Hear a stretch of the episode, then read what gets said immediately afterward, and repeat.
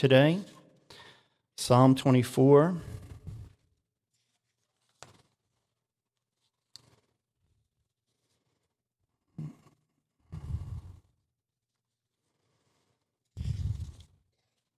Now I'm going to go ahead and read that, and then we'll dive in. The earth is the Lord's, and all within, for he has founded it upon the seas and established it upon the waters. Who may ascend into the hill of the Lord, or who may stand in his holy place? He who has clean hands and a pure heart, who has not lifted up his soul to an idol, nor sworn deceitfully, he shall receive blessing from the Lord, and righteousness from the God of his salvation. This is Jacob, the generation of those who seek him, who seek your face, Selah. Lift up your heads, O ye gates, and be lifted up, you everlasting doors, and the King of glory shall come in. Who is this King of glory? The Lord strong and mighty, the Lord mighty in battle. Lift up your heads, O you gates. Lift up, you everlasting doors, and the King of glory shall come in. Who is this King of glory? The Lord of hosts, he is the King of glory. Selah. Let's pray. Father, we thank you so much for your word. We thank you for the way that it works in our lives. We thank you that it was personified in the Lord Jesus. We thank you for the amazing things that you give us insight into about you. Things that others longed to look into. You've given us the ability to do that, God. Open our eyes, open our hearts, open our ears, that your word may dwell deeply within us, that it may take all of the actions that you want it to take, separating soul and spirit, joint and marrow, dividing the thoughts and attitudes of our hearts, a lamp unto our feet, something that's pure. What an amazing thing your word is, God, as we open it this morning. Have your way in it. We ask these things in Jesus' name. Amen. So we've got two sections here, verses 1 through 6, and then 7 through 10, both of them ending in that exhortation to Selah, to think about it, to ponder it. What do you think about that is basically what he's saying. And it's a question intended to be pondered, not just something to read and move on. Oh, it says Selah, off we go. Because we do that a lot, right? Take time and think about, what do you think about what was said? What do you think about what was said? There's a couple of things that scholars and ancient rabbinical sources tell us about Psalm 24. One is that it was written, well, it says in the Bible that it was written by David, but one of the things it said is that it's written either for or in commemoration of the Ark of the Covenant coming into Jerusalem. That this psalm was written for the occasion of the Ark of the Covenant coming into Jerusalem. The Ark had been captured by the Philistines. And you can read the details of that in 1 Samuel chapters 4 through 6, all the things that happened there.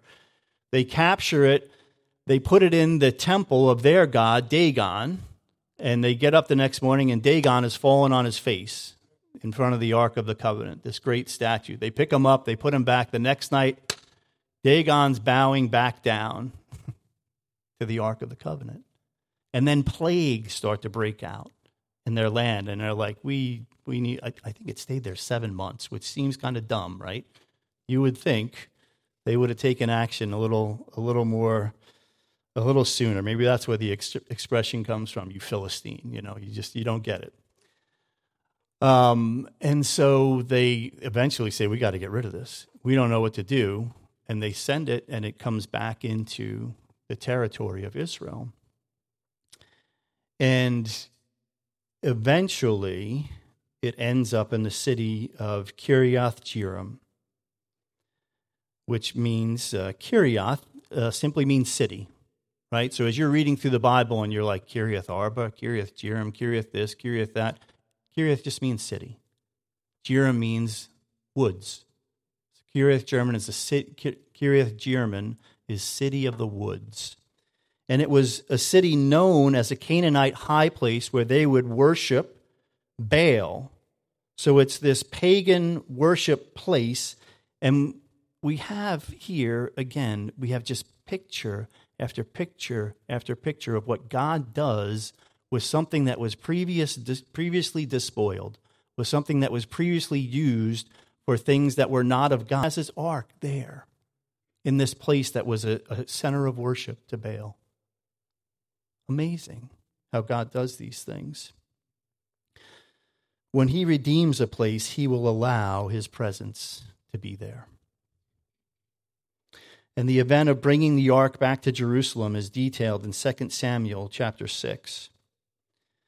So written for that occasion, right? And David dances in his loincloth, and his wife says to him, "You made a fool of yourself," praising and worshiping God. And David said, "I don't care.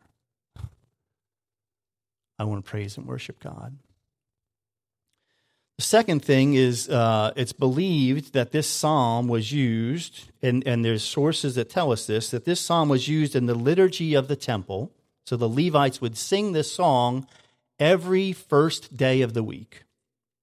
Every first day of the week, which was Sunday for them. This is the first day of the week. So every Sunday, this psalm was being sung. The earth is the Lord's and all its fullness, the world and those who dwell therein. All of this was sung as people came into Jerusalem. One of the things we know that happened on Sunday was Jesus' entrance into Jerusalem, Palm Sunday. And as Jesus came into the city, he would hear these words. And we'll talk more about that in a little while. We'll come back to both of them, really. So verses 1 through 6. And I'm going to read them again here. The earth is the Lord's and all its fullness, the world and those who dwell therein, for he has founded it upon the seas and established it upon the waters. Who may ascend into the hill of the Lord, or who may stand in his holy place? He who has clean hands and a pure heart, who has not lifted up his soul to an idol, nor sworn deceitfully, he shall receive blessing from the Lord and righteousness from the God of his salvation. This is Jacob, the generation of those who seek him, who seek your face. Selah. So it starts with a proclamation in verses 1 and 2. The earth is the Lord's and all its fullness. No matter who you think is in control, no matter who you think owns who, the earth is the Lord and all its fullness. Every single bit of it is his, and all who dwell therein belong to the Lord, that he would be able to say, do this, do that. And he gives us free will and allows us to do, allows us to rebel, but they belong to him. As captured as you may think you are or anybody else is, they belong to the Lord. You belong to the Lord and everything in it, the fullness. He founded it. He established it. Then we've got a question, and we've heard a similar one before in Psalm 15:1. We did Psalm 15 when we were at Gavin Park. It says, Psalm 15:1 says, "Lord, who may abide in your tabernacle? Who may dwell in your holy hill?" Here it's who may ascend into the hill of the Lord, or who may stand in his holy place. In verse 3 of Psalm 24, who may ascend into the hill of the Lord, or who may stand in his holy place. We discussed our immediate disqualification to abide and dwell in Psalm 15, right? It says, he whose walk, most of us can walk, so we're okay up until then, and then it's all downhill after that, right? The uprightness and blamelessness and everything else that followed beyond us, beyond our ability to do, that would allow us to dwell in the hill of the Lord, that would allow us to be there. David knows that God can do these things in the lives of men.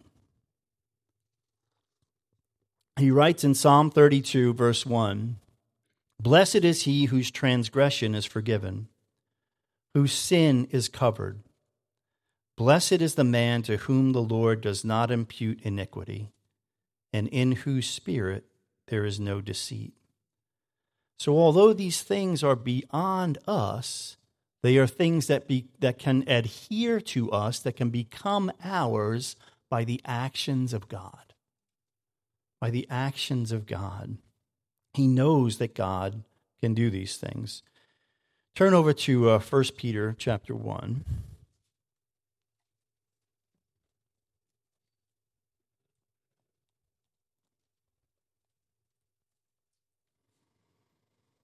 He knows that God can do these things, and on one hand, he's talking about the ability to come before God in the fashion that they could under the temple system, by the sacrifice of animals, by the spilling of blood.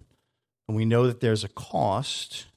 That system enables all men to know that there's a cost for our sin, blood being shed for our sin, for our iniquity. So he knows that God has set up an ability to be clean momentarily. But we also know that David, along with the other prophets, knew that they were ministering to us.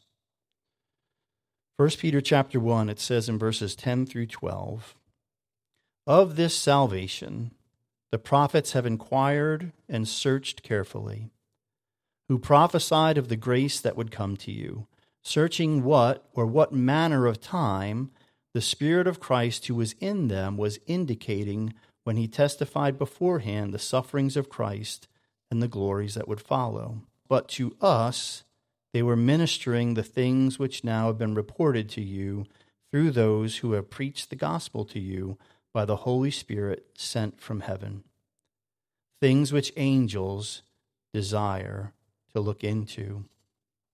So David's talking about their situation here, right? Who can ascend into the hill of God and who may stand in his holy place and the sacrificial system, but he's also ministering to us, the Spirit of Christ in him, right? It's not some different spirit that worked in the prophets. It's the same God, it's the same Spirit that we get from him, the Spirit of Christ. There in the beginning and throughout, one with God. They didn't fully understand what they were seeing and what they were saying. But what they were saying for people in their time and for us. And this psalm is full of prophetic messages about Jesus.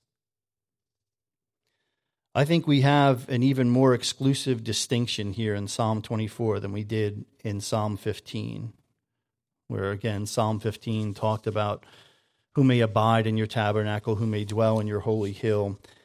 It says two things here, who may ascend, who can ascend, who is the only one that ascended? Jesus. Who can ascend? Jesus can ascend. Eventually, he'll come back to bring us with him. We will not ascend on our own. You know, we won't suddenly go, now I can do it. He calls us, and we ascend. Who can ascend into the hill of the Lord? Jesus can. Who is able to stand? Interesting. When you get to Revelation and you see the living creatures and the angels and the elders, what are they doing over and over and over again? Bowing down. Who can stand? God the Father, God the Son, God the Holy Spirit, worship forever. Everything else in all of creation, every other being, bowing, bowing, bowing. Who can stand? Jesus can stand.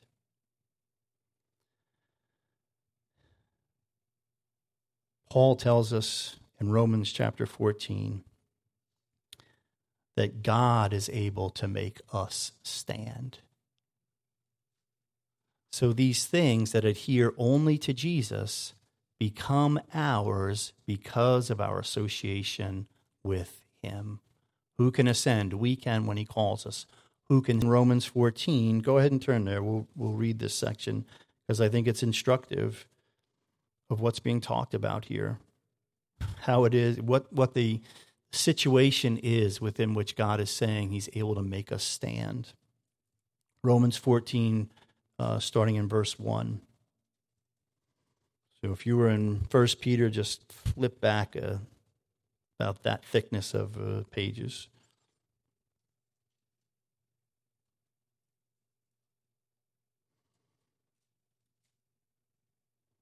Paul's writing to the church in Rome. He says, "Receive one who is weak in the faith, but not to disputes over doubtful things. For one believes he may eat all things, but he who is weak eats only vegetables. Let not him who eats despise him who does not eat. So don't let the one who says, 'I can eat everything,' despise the person whose faith is weak and says, 'I can only eat vegetables.'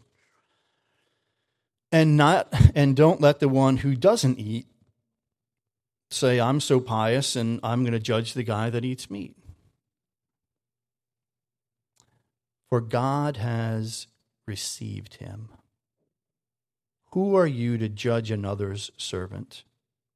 To his own master he stands or falls. Indeed, he will be made to stand, for God is able to make him stand."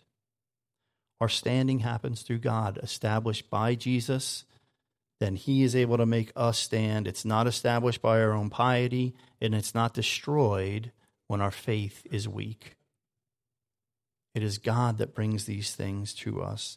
There is no one throughout all time who passes the test of verse 4 beside the Lord Jesus, who has clean hands and a pure heart, who has not lifted up his soul to an idol, nor sworn deceitfully. Jesus is the one that did all these things perfectly. If you want a definition of not lifting your soul to an idol, if you look in Psalm 25, verses 1 and 2, it says, "To you, O Lord, I lift up my soul. O my God, I trust in you." So what is idolatry? What is lifting our souls to an idol? It's trusting in other stuff. It's trusting in other stuff. I'll let you make your own list of things that you trust in. Make sure you don't lift your soul up to those things and say, "Save me." Because we do it. "Save me. You'll be my salvation. You'll be my help. You'll be the one that comes to me. You'll be the thing that I need." God's doing something else. I don't trust him. I won't wait for him. Lifting up our soul to an idol is trusting in all of these other things. I'm not saying we can't have these things. I'm saying it is a great temptation to lift our souls, that eternal part of us, to them and say, "Save us," and have those be the things that make us feel right. "There's no one to whom the blessing and righteousness belong beside Jesus." Verse 5, it says, "He shall receive blessing from the Lord and righteousness from the God of his salvation. And he represents and brings in Jacob, the generation of those who seek him, who seek his face." So Jacob, the deceiver, Jacob, the one who grasped at the heel, it says. Where else have we heard someone attacking the heel? Yeah, you will crush his head. Jacob. Amazing. God will deal with Satan, but we've got Jacob the liar, Jacob the runner, Jacob the deceiver. And even though we're like the enemy, as Jacob was like the enemy, God saves us from him. despite all our propensity to do evil, despite the actual rebellion that we participate in, God draws them to himself, and he calls us to seek his face. Not just seek him, but kind of amazing that we have Jacob mentioned here. And I was like, why does it just say Jacob? Because we hear grouped together all the time, the God of Abraham, the God of Isaac, the God of Jacob, right? The God of Abraham, the God of Isaac, God of Jacob. It's like a continual thing that comes out both in the Old Testament and repeated in the New Testament. And I thought, I wonder if these other guys, you know, Abraham and Jacob, Isaac, as nice as they are, I wonder if they get as much mention, right, as the God of Jacob. They don't. It's really interesting. There's two places where it just says the God of Abraham, and it's before any of the other ones are born. So none where it says just Isaac. There's 17 different times where it just says the God of Jacob, the God of Jacob, the God of Jacob. Jacob, I mean, we have a whole bunch of stuff that happened in Jacob's life. We have a bunch of stuff that happened in Abraham's life too. But there's this sense about Abraham that, you know, God called him and he came. So there's this like reverence for Abram. And I'm not saying there shouldn't be, right? I'm not trying to denigrate Abraham. I'm saying I find it very interesting that God talks about himself being the God of Jacob over and over again. All of those things, but over and over again. And we have this sense of Abraham, God called him and he left. He left his place. And he did some things that weren't great along the way, but there's this kind of reverence. Abraham believed God and it was credited to him as righteousness. So we have this like Abraham, he's fantastic. And we don't know about some of his life, but Jacob we meet from the very beginning. And from the very beginning, he's acting like Satan.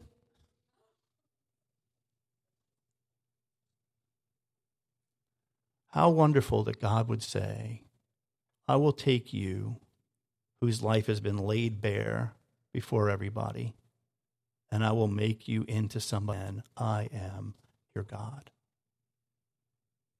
Jacob, he's like the Peter of the Old Testament.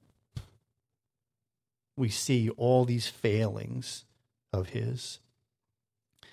And it says here, the generation of those who seek him, who seek your face. God doesn't just want us to seek him. He wants us to come before him and be able to look up into his face. Every one of us left to our own devices, right? And it's not the stare down, right? Where you're like, oh, I'm gonna look you in the eye. So, you know, God, you know I mean business, right? This isn't how to win deals in your dealings in business. He wants us to seek his face. He does not want us to come and say, I can't look at you, God. I can't look at you. He says, I want you to see my face. I want you to see the care and the compassion that I have for you. I want you to understand that I've made you clean by my son. And I've made these things that are true of him, true of you as well. In Genesis 32, we have the story of Jacob wrestling with God. And he says this to Jacob in verse 28, your name shall no longer be called Jacob, but Israel. For you have struggled with God and men, and have prevailed. So I want to encourage you, and I want to encourage me, keep struggling. Keep seeking God. Keep seeking his face. Know that when you walk up to him with your head down, he's saying, no, child, I want to see you. I want you to know how much I love you. Keep struggling with men.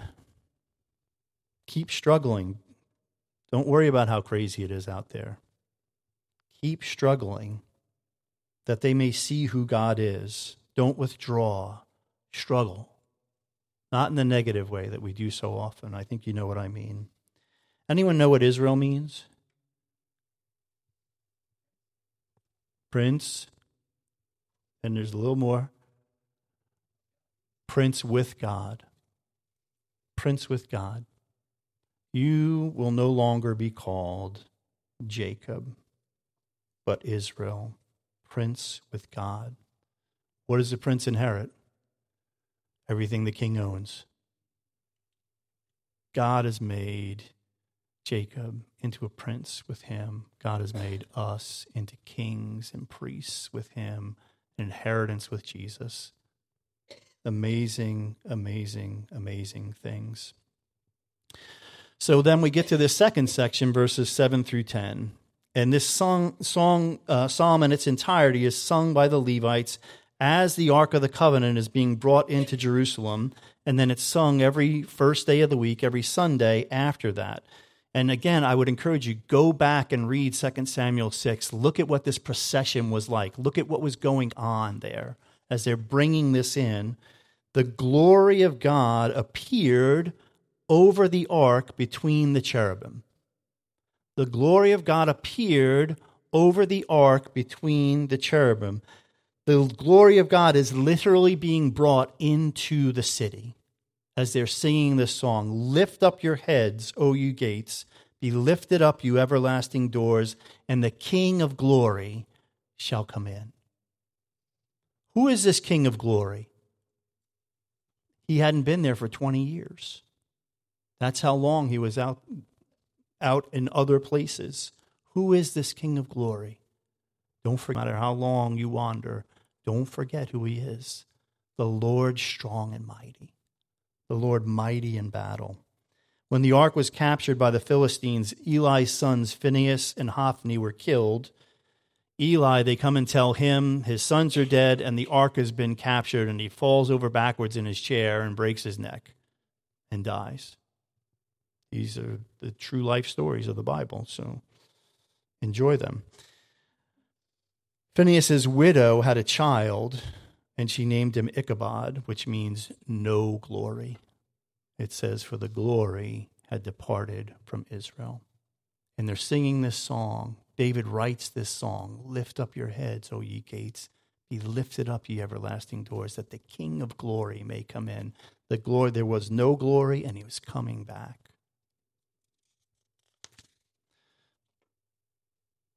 Often referred to as the triumphal entry, right? So now Jesus has been born. He started his ministry. It's about to end. So the enemy thought, so the Pharisees thought, so Rome thought. And he's coming into Jerusalem. It's often referred to as the triumphal entry. Coming into the city, the crowds are singing Hosanna. And this song is being sung. Lift up your heads, O ye gates. Be lifted up, ye everlasting doors, that the King of glory may come in. Who is this King of glory? Jerusalem, it said, the crowds all stirred up. They said, who is this Jesus? Same question. Who is this King of glory? They didn't recognize him. They didn't recognize him. They're singing, open the gates, open the doors. The King of glory is here, and he was, and they didn't see it.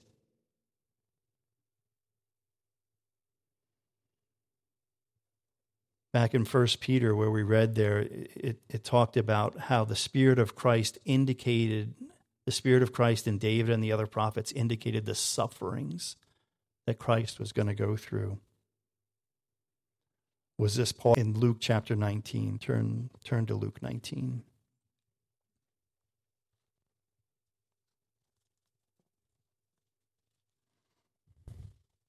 Romans.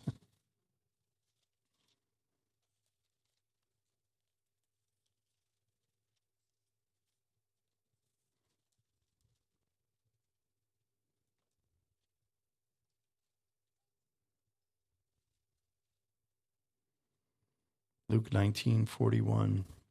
Now as he drew near, he saw the city and wept over it, saying, if you had known, even you, especially in this your day, the things that make for your peace, but now they're hidden from your eyes.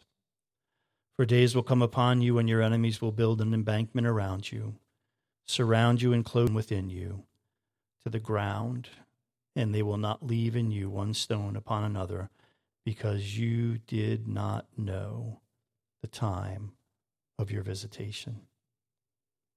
He drew near the city and he wept.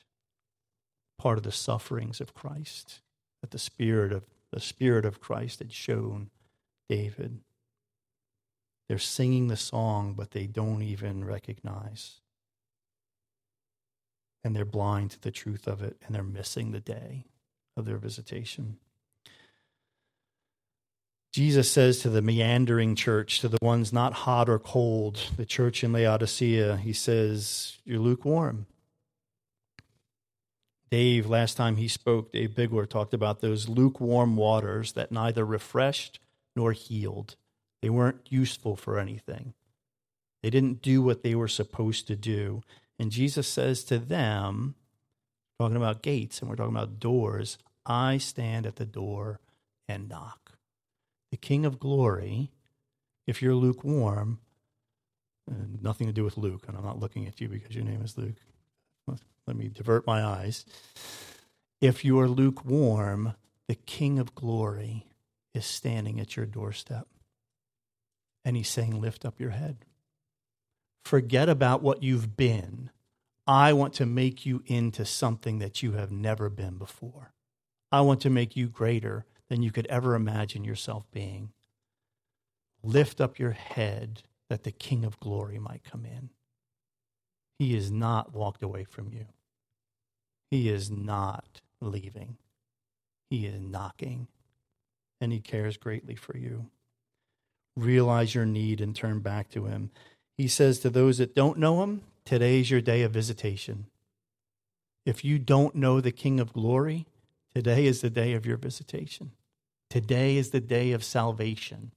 Today is the day you can say, I want to accept the things that Jesus did for me. And I want all the blessings of God to adhere to me. Now, let me just tell you, if you don't know him, that does not mean life goes great from there. There's a lot to the story, and you need to understand that. There's a lot to the story. It's actually kind of promised we'll get more of the other side of things. So know what you're getting into, but he is the one who will connect you with the God of all creation. So another event happened on the first day of the week. What happened a week after? The triumphal entry. We'll use quotation marks forever for that now. The resurrection. The resurrection happened. Luke 24:1, John 21. So again, on that day, what are the temple singers singing? Lift up your heads, O you gates. Be lifted up, you everlasting doors, that the King of Glory might come in. Might come in a fuller way than it would ever be experienced by him being present in a city, but him being present in the hearts of every man, the ability for that to happen. Again, that song being sung, the earth is the Lord and all its fullness, the world and those who dwell therein, fulfilled, right, rescued, brought back into a greater way, into the possession of God. Lift up your head. They would be asking, who could ascend into the hill of the Lord or stand in his holy place? And Jesus would be saying, now you can because of me. Now you can. He's the only one that ever fulfilled verse 4 and received verse 5, and he passes those blessings on to us. And heirs of God through Christ, we are Israel, princes with God, inheritors of the promises. Amazing things. The King of Glory was back, but again, not recognized by his own. And like many prophecies in the Bible, there's partial fulfillment of what will be fully realized later. So let's turn to Revelation 19. That's at the end. It's really easy to find unless you got a giant concordance in the back and you got to shuffle through that. So sorry if that's the case. Revelation 19.